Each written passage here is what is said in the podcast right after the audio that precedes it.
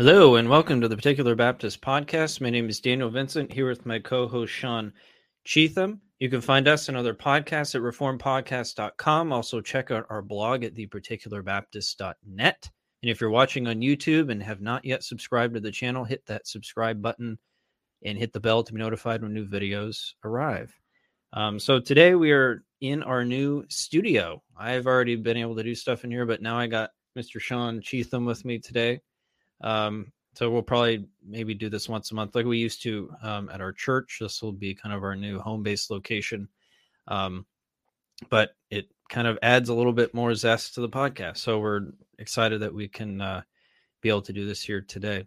Um, one thing I wanted to mention last episode, um, Sean and I were talking about um, partitive exegesis, and I, I had, I think, misspoken. Um, partitive exegesis is exegesis that talks about Christ as it relates to his uh, either his human nature or his divine nature, hence the term partitive. Um, so I just wanted to correct that. I think I had said that that was um, a part of it, but not all of it. Um, but that's really what it's about, and I just wanted to set the record straight on that. But we'll dive right into our topic today. So we're continuing our discussion through uh, First Clement. There's what sixty chapters, Sean? 64, I think. Okay. Yeah. So we're maybe a little more than halfway through. It's a long book, um, but lots of good stuff, and we got uh, quite a bit to cover um, today. So, Sean, before we get started, do you have anything you want to say? Introduction. Introduction. Um, no, we're we're still going through First Clement. We've seen uh, a bunch of interesting things so far. Um, uh, First Clement, um, just by way of reminder, if somebody's just tuning in to this podcast, so they have a background. It's a very early um, church writing. Um, could be first century, maybe early uh, second century, and it's uh, Clement writing to uh, the church at Corinth. Or well, um, the author doesn't identify himself. It's traditionally known as Clement, um, but uh, regardless, it's uh, somebody from the church at Rome writing to the church at Corinth because there's been issues at the church at Corinth. Um, they appear to have kicked out their leadership, and um, Clement or whoever the author there is is um, exhorting the Corinthians to be humble, to be meek, and to submit to valid uh, leadership, church leadership.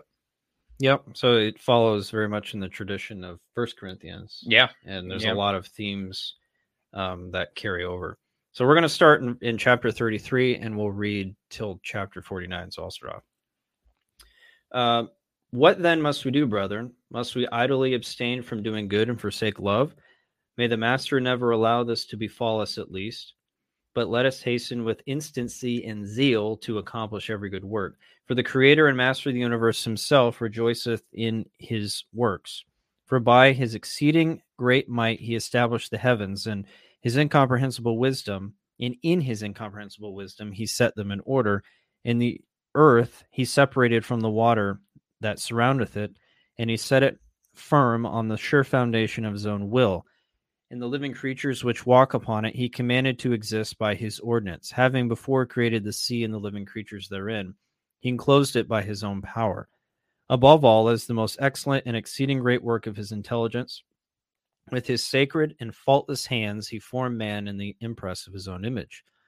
And thus saith God, Let us make man after our own image and after our likeness. And God made man, male and female, he made them. So, having finished all these things, he praised him and blessed him and said, Increase and multiply. We have seen that all the righteous were adorned in good works, yea, in the Lord himself, having adorned himself with worlds, rejoiced. Seeing then that we have this pattern, let us conform ourselves with all diligence to his will. Let us with all our strength work the work of righteousness. The good workman receiveth the bread of his work with boldness, but the slothful and careless dareth not look his employer in the face.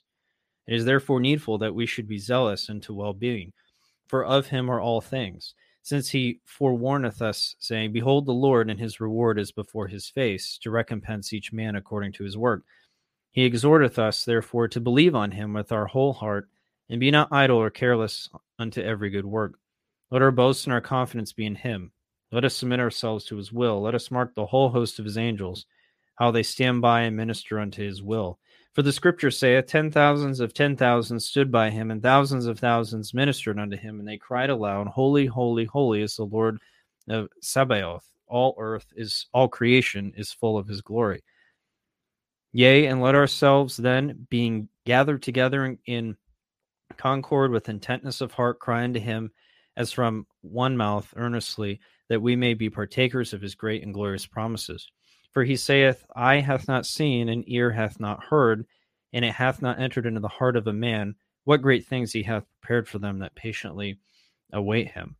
How blessed and marvelous are the gifts of God, dearly beloved! Life and immortality, splendor and righteousness, truth and boldness, faith and confidence, temperance and sanctification, and all these things fall under our apprehension. And then, think ye, are the things preparing them that patiently await him. The Creator and Father of the ages, the all holy one himself, knoweth their number and their beauty. Let us therefore contend that we may be found in the number of those that patiently await him, to the end that he may be, oh, we may be partakers of his promised gifts. Then how shall this be, dearly beloved, if our mind be fixed through faith towards God, if we seek out those things which are well pleasing and acceptable to him, if we accomplish such things as beseem his faultless will, and follow the way of truth, casting off from ourselves all unrighteousness and iniquity, covetousness, strifes, uh, malicities and deceits, whisperings and backbitings, hatred of God, pride and arrogance, vainglory and inhospitality. For they that do these things are hateful to God, and not only they that do them, but also that consent unto them. For the scripture saith, But unto the sinner said God, Wherefore dost thou declare mine ordinances, and takest my covenant upon thy lips? Yet thou didst hate instruction, and didst cast away my words behind thee. If thou sawest a thief, thou didst keep company with him, and with the adulterers thou didst set thy portion. Thy mouth multiplied wickedness, and thy tongue wove deceit. Thou sattest and spakest against thy brother, and against the son of thy mother thou didst slay a stumbling block. These things thou hast done, and I kept silence. Thou thoughtest, unrighteous man, that I should be like unto thee. I will convince thee, and I will set thee face to face with thyself. Now understand ye these things, that ye that forget God, lest any time he sees you as a lion, and there be none to deliver. The sacrifice of praise shall glorify me, and there is the way wherein I will show him the salvation of God. This is the way, dearly beloved, wherein we found our salvation, even Jesus Christ, the high priest of our offerings, the guardian and helper of our weakness. Through him let us look steadfastly unto the heights of the heavens. Through him we behold as in a mirror his faultless and most excellent visage. Through him the eyes of our hearts are, were open. Through him our foolish and darkened mind springeth up into the light. Through him the Master willed that we should taste of the immortal knowledge who being the brightness of his majesty is so much greater than the angels, as he hath inherited a more excellent name. For so it is written, Who maketh his angels spirits and his ministers a flame of fire. But of his Son, the Master thus said thus, Thou art my Son, I this day have begotten thee. Ask of me, and I will give thee the Gentiles for thine inheritance, and the ends of the earth for thy possession. And again he saith unto him, Sit thou at my on my right hand until I make thine enemies a footstool for thy feet. Who then are these enemies? They are the, they are wicked and resist his will. They that are wicked and resist his will. Let us therefore enlist ourselves, brethren, with all earnestness in faultless ordinances. Let us mark the soldiers that are enlisted under our rulers. How exactly, how readily, how submissively they execute the words given to them all are not pre, uh, prefects, nor rulers of thousands, nor rulers of hundreds, nor rulers of fifties, and so forth. But each man in his own rank executeth the words given by the king and his governors. The great without the small cannot exist, neither the small without the great. There is a certain mixture in all things, and therein is utility. Let us take our body as an example. The head without the feet is nothing. So likewise, the feet without the head are nothing. Even the smallest ones of our body are necessary and useful for the whole body, but all the members conspire and unite in subjection that the whole body may be saved. So in our case, let the whole body be saved in Christ Jesus, and let each man be subject unto his neighbor according as also he was appointed with special his special grace. Let not the strong neglect the weak, and let the weak respect the strong. Let the rich minister aid to the poor, and let the poor give thanks to God, because he hath given him one through whom his wants may be supplied. Let the wise display his wisdom, not in words, but in good works. He that is lowly in mind, let him not bear testimony of himself, but leave testimony to be borne to him by his neighbor. He that is pure in flesh, let him be so, and not boast, knowing that it is another who bestoweth his countenance upon him. Let us consider, brethren, of what manner we were made, who and what manner of beings we uh, we were when we came into the world, from what a sepulchre and what darkness he hath molded and created us, brought us into the, his world, having prepared his benefits aforehand ere we were born, ere ever we were born. Seeing therefore that we have all these things from him, we ought in all things to give thanks to him. To him be the glory forever and ever. Amen. Senseless and stupid and foolish and ignorant men jeer and mock at us, desiring that they themselves should be exalted in their imaginations. For what power hath a mortal? Or what strength hath a child of the earth? For it is written, There was no form before mine eyes, only I heard a breath and a voice. What then? Shall a mortal be clean in the sight of the Lord? Or shall a man be unblameable for his work, seeing that he is distrustful against his servants and noteth some perversity against his angels? Nay, the, the heaven is not clean in his sight. Away then, ye that dwell in houses of clay, wherefore even of the same clay we ourselves are made. He smote them like a moth, and from morn to even uh, to even they are no more, because they could not secure themselves; they perished. He breathed on them, and they died because they had no wisdom. But call thou, if perchance one shall obey thee, or if one or if thou shalt see one of the holy angels, for wrath killed the foolish man, and envy slayeth him that has gone astray. And I have seen foolish uh, fools throwing out roots, but forthwith their habitation was eaten up. Far be their sons from safety. May they be mocked at the gates of the inferiors, and there shall be none to deliver them. For the things which are prepared of them the righteous shall eat, but they themselves shall not be delivered from evils. For as much then as these things are manifest beforehand, and we have searched into the depths of the divine knowledge, we ought to do all things in order, as many as the Master hath commanded us to perform at their appointed seasons. Now, the offerings and ministrations he commanded to be f- performed with care, and not to be done rashly or in disorder, but at fixed times and seasons.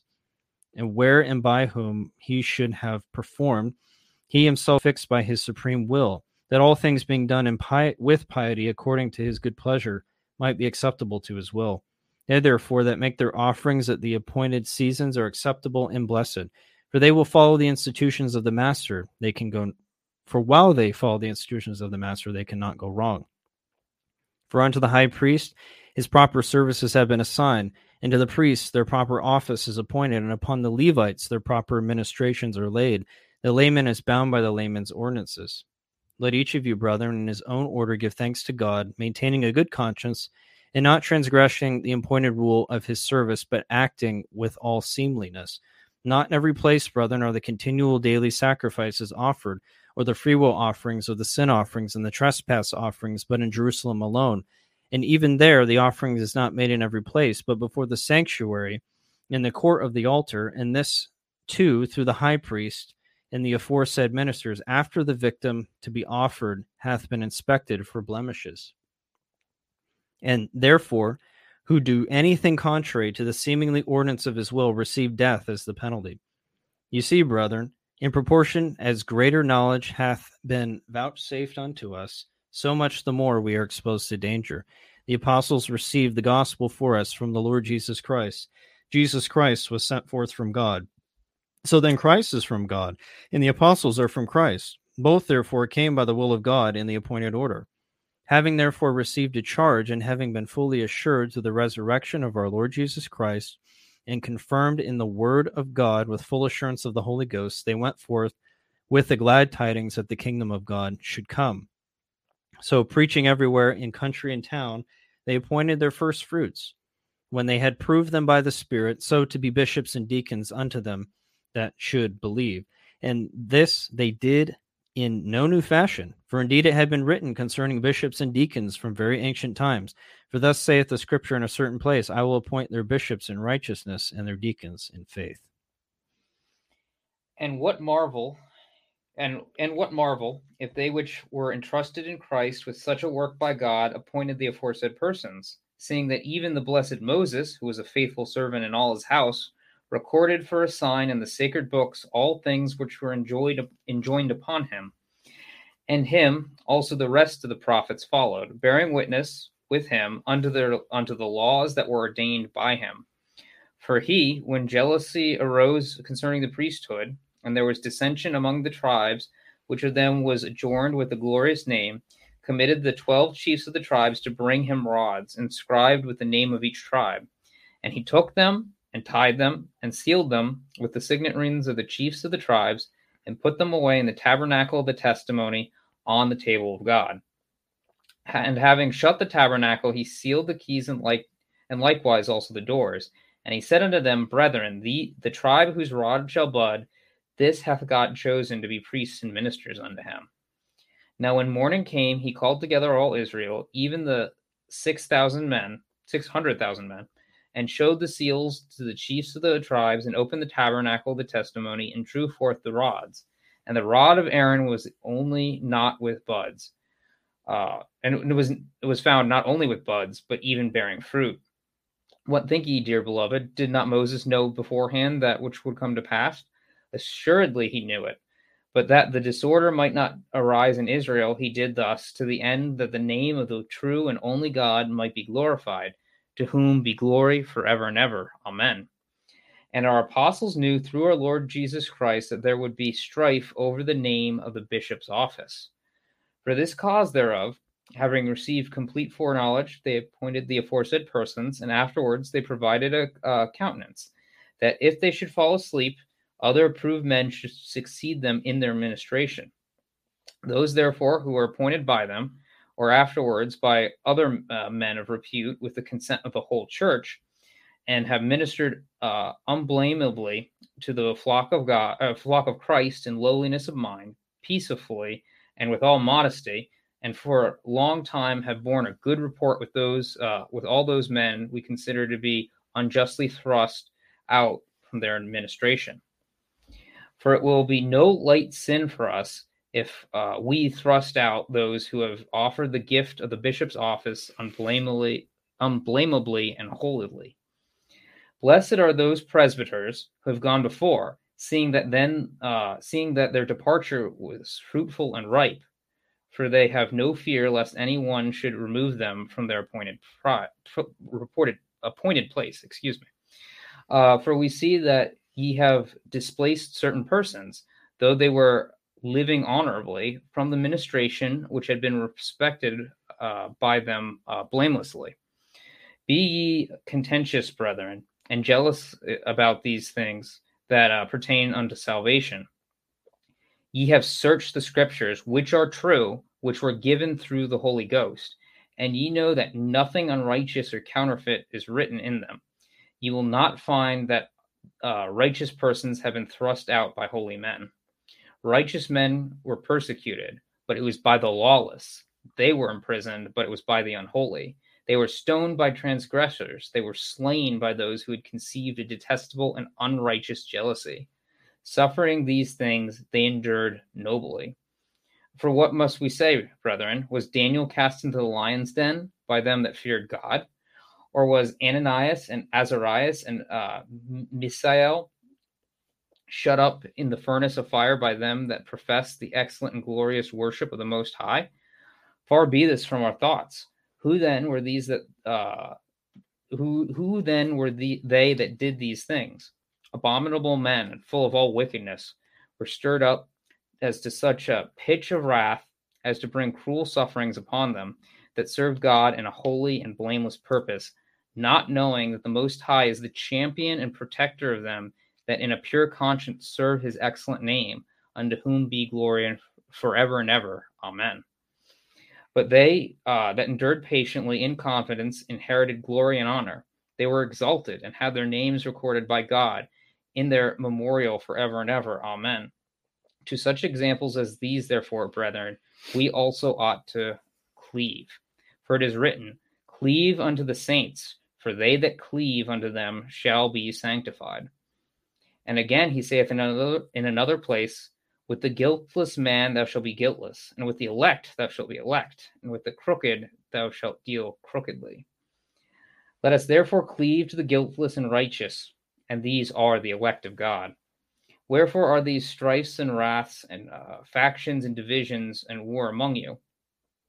Have we not one God and one Christ and one Spirit of grace that was shed upon us? And is there not one calling in Christ? Wherefore do we tear and rend asunder the members of Christ, and stir up factions against our own body, and reach such a pitch of folly as to forget that we are members of one another? Remember the words of our of Jesus our Lord, for he said, Woe unto that man! It were good for him if he had never been born, rather than that he should offend one of uh, mine elect. It were better for him that a millstone were uh, hanged about him and cast into the sea than that uh, he should pervert one of mine elect. Your division have perverted many. It hath brought many to despair, many to doubting, and all of us to sorrow. And your sedition still continueth.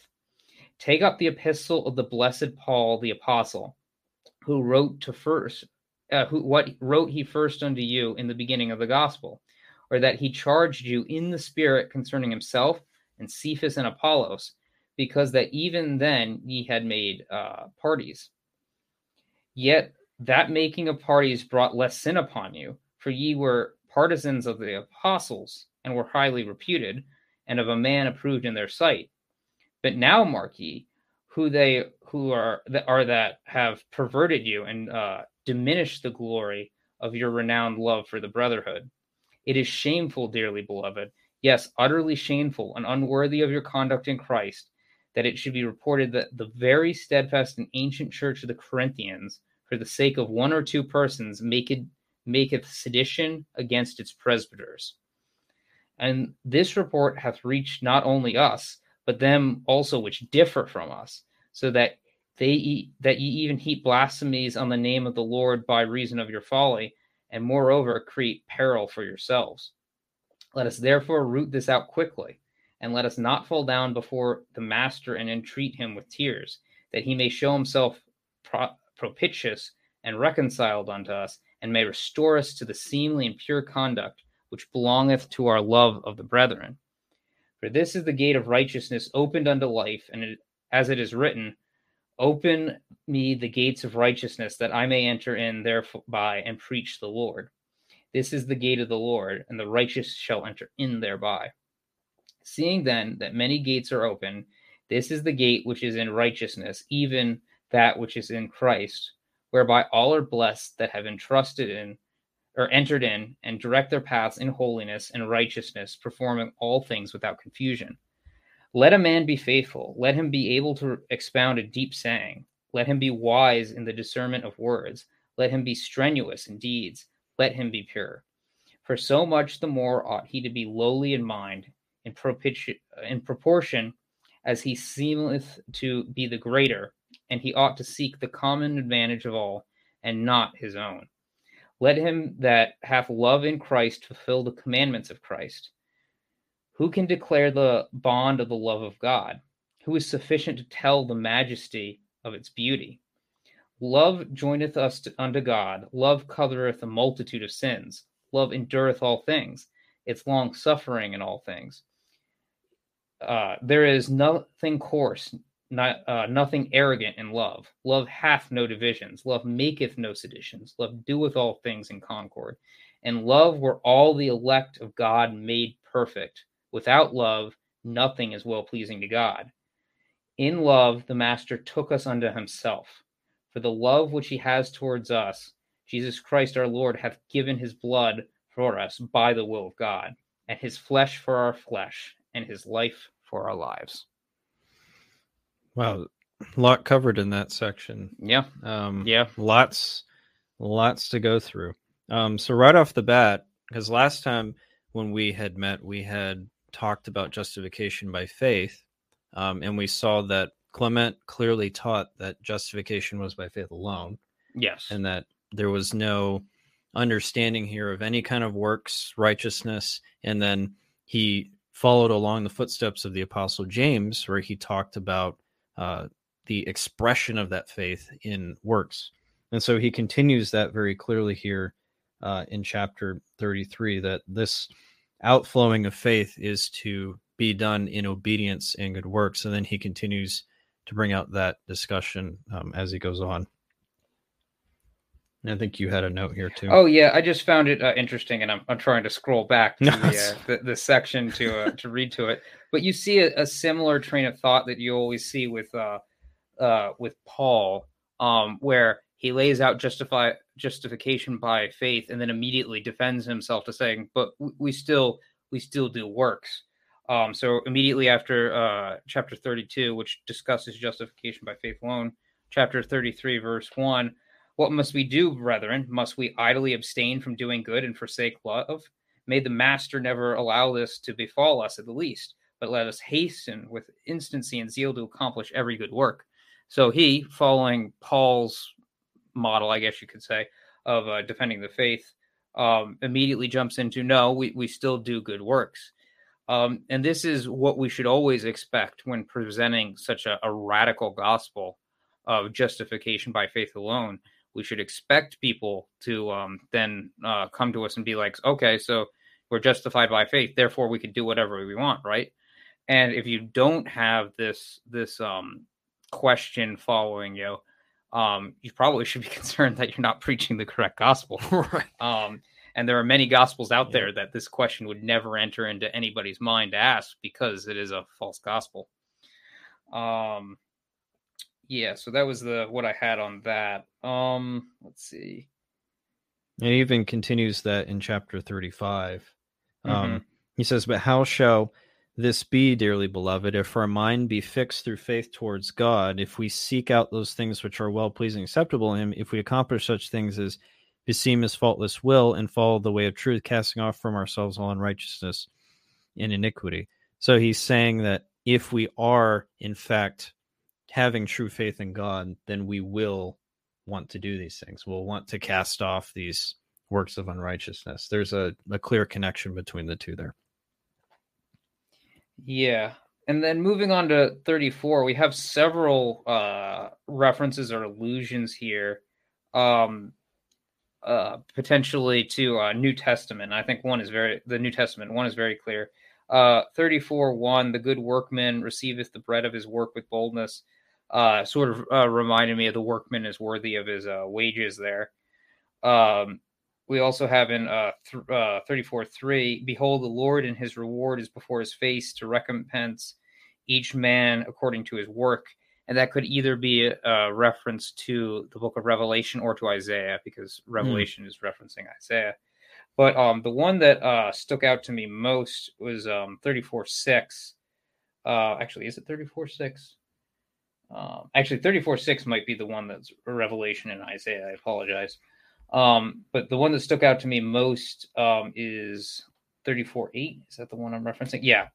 Um, and that is, uh, for he saith, I have not seen, and ear hath not heard, and hath not entered into the heart of man what great things he hath prepared for them that patiently await him. And um, this could be Isaiah 64 4 or 1 Corinthians 2 9.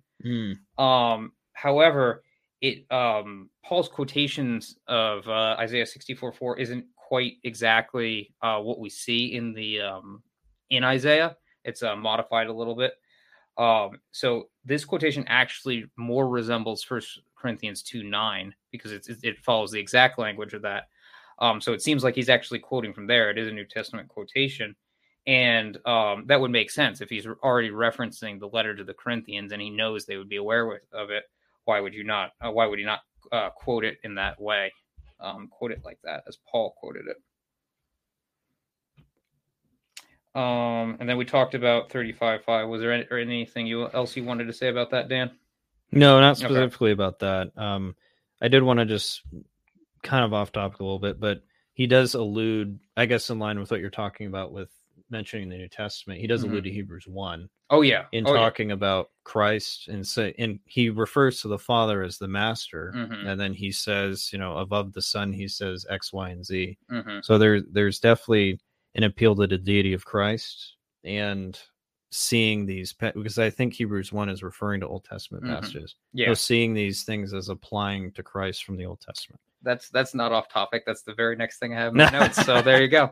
Uh, yeah, no, exactly. Um, he's he's just directly quoting from Hebrews here, starting in 36 too, as uh, as Dan said. Um, uh, let's see. Um, the master walked. Uh, uh, sorry. Um, through him, the master willed that we should have the taste of the immortal knowledge and then starting a quotation, who being the brightness of his majesty is so much greater than the angels as he hath inherited a, more excellent name.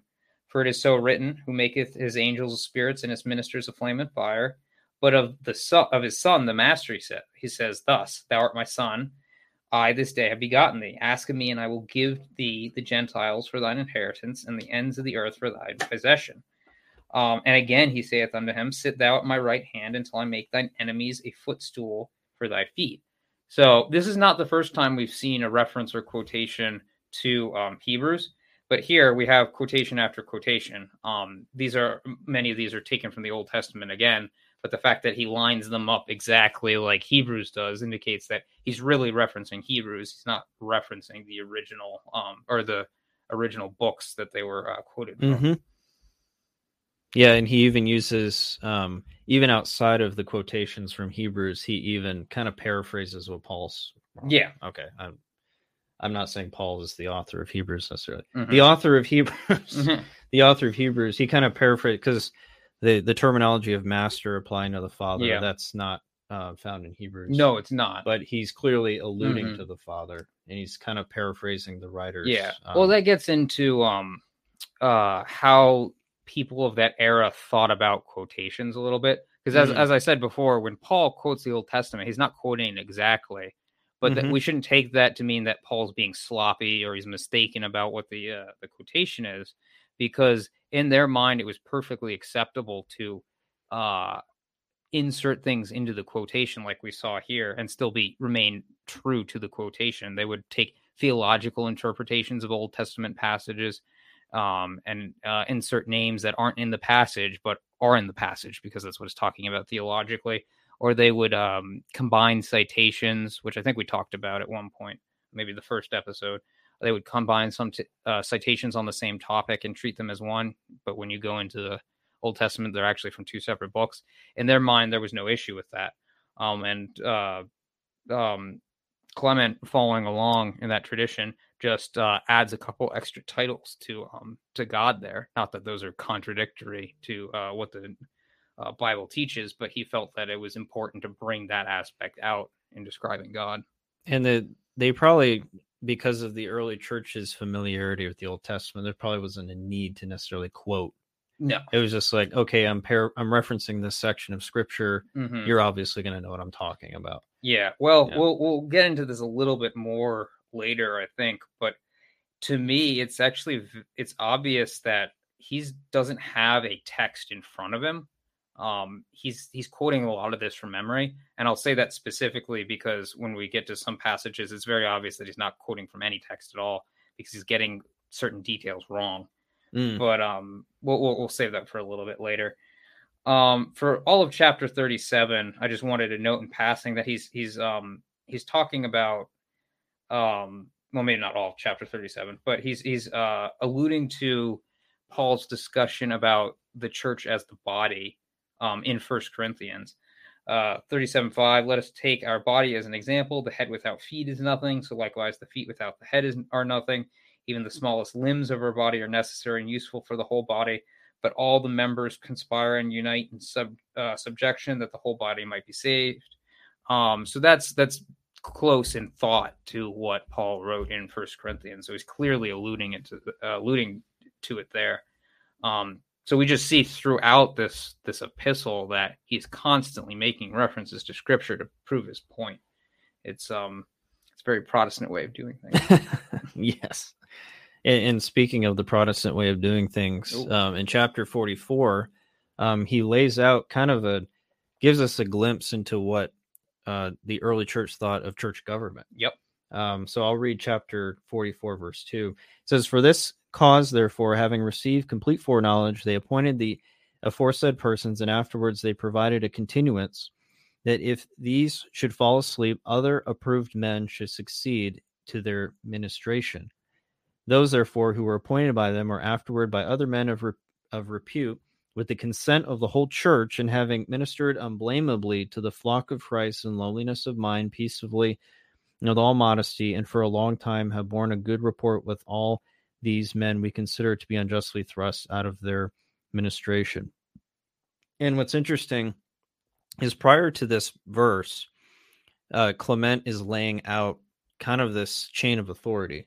He starts with Christ, and then he says, okay, from Christ, we give the apostles, and then the apostles really are establishing the kingdom. And it's clear that he's talking about this in the context of establishing churches, right? Preaching the gospel, establishing local churches, um, because he moves his discussion into the local church. And it's interesting that he uses very specific language of how um, church proceedings went about.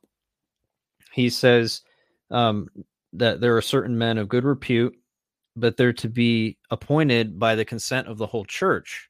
This sounds very congregational. Yeah. Right. This Yeah. doesn't sound like um, someone being appointed by somebody outside of the local church. Yep. It's from the consent of the whole church. And he even alludes to some of the qualifications that Paul gives, um, like they're to be of good repute. That would imply um, being above reproach. Mhm. These men have been tested um, because it, he says that they've min- they have ministered unblameably to the flock of Christ. They're humble, they're peaceful, they're modest, and they have a good report. So this is alluding, I think, to some of Paul's um, qualifications for elders, and he's clearly talking about elders here.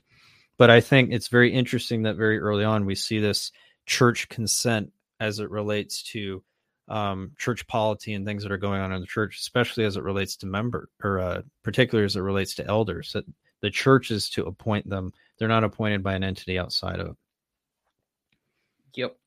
Um, I also on this this subject, I'd like to point out um verse uh and of course I just lost it. Um uh starting at 44 3, um, for it will be no light sin for us if we thrust out those who have offered the gift of the bishop's office unblameably and holily. Blessed are those presbyters who've gone before, seeing their departure was fruitful and ripe. Um, so we see here that there's um there's the interchange between presbyter elder um presbyter is just a, a greek transliteration of the word we would normally translate as elder um and bishop and that's exactly what we see in the new testament um and that's why uh, reformed baptists see those as identical offices under two names um because they are interchangeable and here clement is just is demonstrating that um because he's he's using them interchangeably and then there was one other thing I wanted to point out about this uh, on this subject. If we go to 47 6 real quick, um, the word presbyter is used again. Um, it is shameful, dearly beloved, yes, utterly shameful and unworthy of your conduct in Christ, that it should be reported that the very steadfast ancient church of the Corinthians, for the sake of one or two persons, maketh sedition against its presbyters. So it specifically says presbyters plural. The presbyters, the, the presbyters, the bishops, there are plural amount of them in Corinth. And this is exactly what uh, we as Reformed Baptists say that how the church should be governed. It should be governed by a multiplicity of elders, a multiplicity of uh, bishops. There's not to be one bishop ruling over uh, uh, multiple churches. That's not what the, Mm. Bibl- or the office refers to biblically. And I'll mention too, um, kind of the backdrop of of this section, going back to forty two five. He mentions only two officers in the church, presbyters and deacons.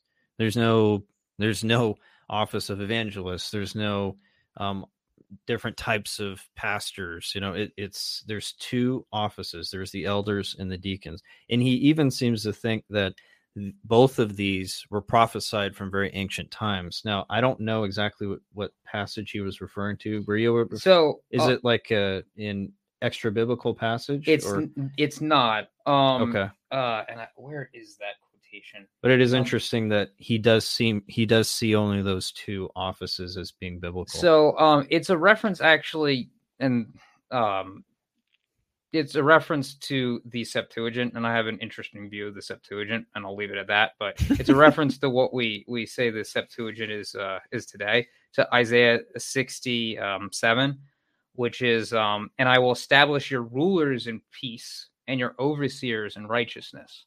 So at the very least, overseer overseers is the same word for bishop. So that um that matches up, although it's not overseers in righteousness.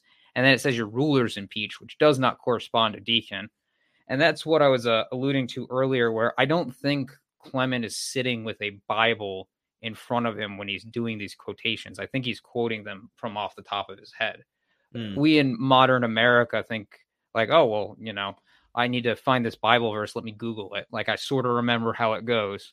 Um, so let me Google to find it so I can quote it properly. Well, Clement might have vaguely remembered exactly, um, vaguely remembered the wording and not remembering exactly where it was. Quoted it from off the top of his head and didn't get it completely right. Um, I'm not necessarily going to hold that against him because if you don't know where the it is in the Bible, unless you're going to stop your letter and start reading from Genesis to um, Revelation, um, assuming you had it in all one book like that, uh, until you find the quotation, then it, the letter would never get written. So um, I think he's probably quoting off his head here, and he didn't get it quite right. Um, and then 46 2 is very interesting because, well, I don't, well, that is at least a biblical um, citation. We have 46 2 say, For it is written, Cleave unto the saints, for they that cleave unto them shall be sanctified. Now, I couldn't find any um, reference to this, whether it be the Septuagint, the Masoretic text, like, um, is this referencing some sort of non canonical work that he thinks is uh, canonical? Like, I couldn't find what this was at all. Um, and I was, I started to think, well, is this some sort of like theological interpretation of a, a biblical passage? And maybe it is, but I'm not able to identify what it is. So the way I, I see this, there's there's like two or three options for what it could be. It is that he's quoting from a um, extra canonical work, but he uses the phrase "for it is written," and I would have a hard time thinking that Clement is uh, thinking that something is uh, part of the Bible when it's not, and also that if it was such a well recognized um, uh, part of the Scripture that he believes that it's Scripture and him writing to the Corinthians, they would recognize it as scripture that we wouldn't even have any reference to it today. That would seem odd to me. Um, he's maybe misremembering. He thinks this is a biblical quotation when it's really not. He picked it up from somewhere else, maybe somebody preaching or something. Or he's making some sort of theological interpretation of the text and it's just unclear what what he's actually referencing here. But I did find that to be very interesting. Mm. Yeah. yeah it you know clement or whoever wrote the letter was a man and would you know make some of the same memory mistakes we might make Oh yeah. Um, yeah. and might just be writing what he knew with what he had you know we Yeah. we shouldn't um assume any kind of special mystical powers of these guys They're, they were Well- mere men who had what they had at the time Yep. and they made mistakes sometimes so Yep. that might have been what happened I've made enough mistakes on this podcast. I'm not I'm not going to be hypocritical and hold Clement to a different standard, especially when he had far less than we do. um, we also see uh, the theme again, continuing in the theme of James. There seems to be this, um, this low again, continuing the example of humility and not showing partiality. I think is what he talks about here. There's to be this continued humility of the church, and and he continues to rebuke them, and he even. Uh, calls back to First Corinthians directly. He calls it the first apostle, and even calls it the gospel Yeah. um, which Yeah. he considers Paul's letter to be a gospel. I, I don't think that causes any issues, but it's it's interesting that he refers it that Well, at the very least, Paul does lay out the gospel in Yeah. First Corinthians 15. Right. That's that's where my mind initially went when I read that. It's like, oh, is he referencing that laying out of the gospel there?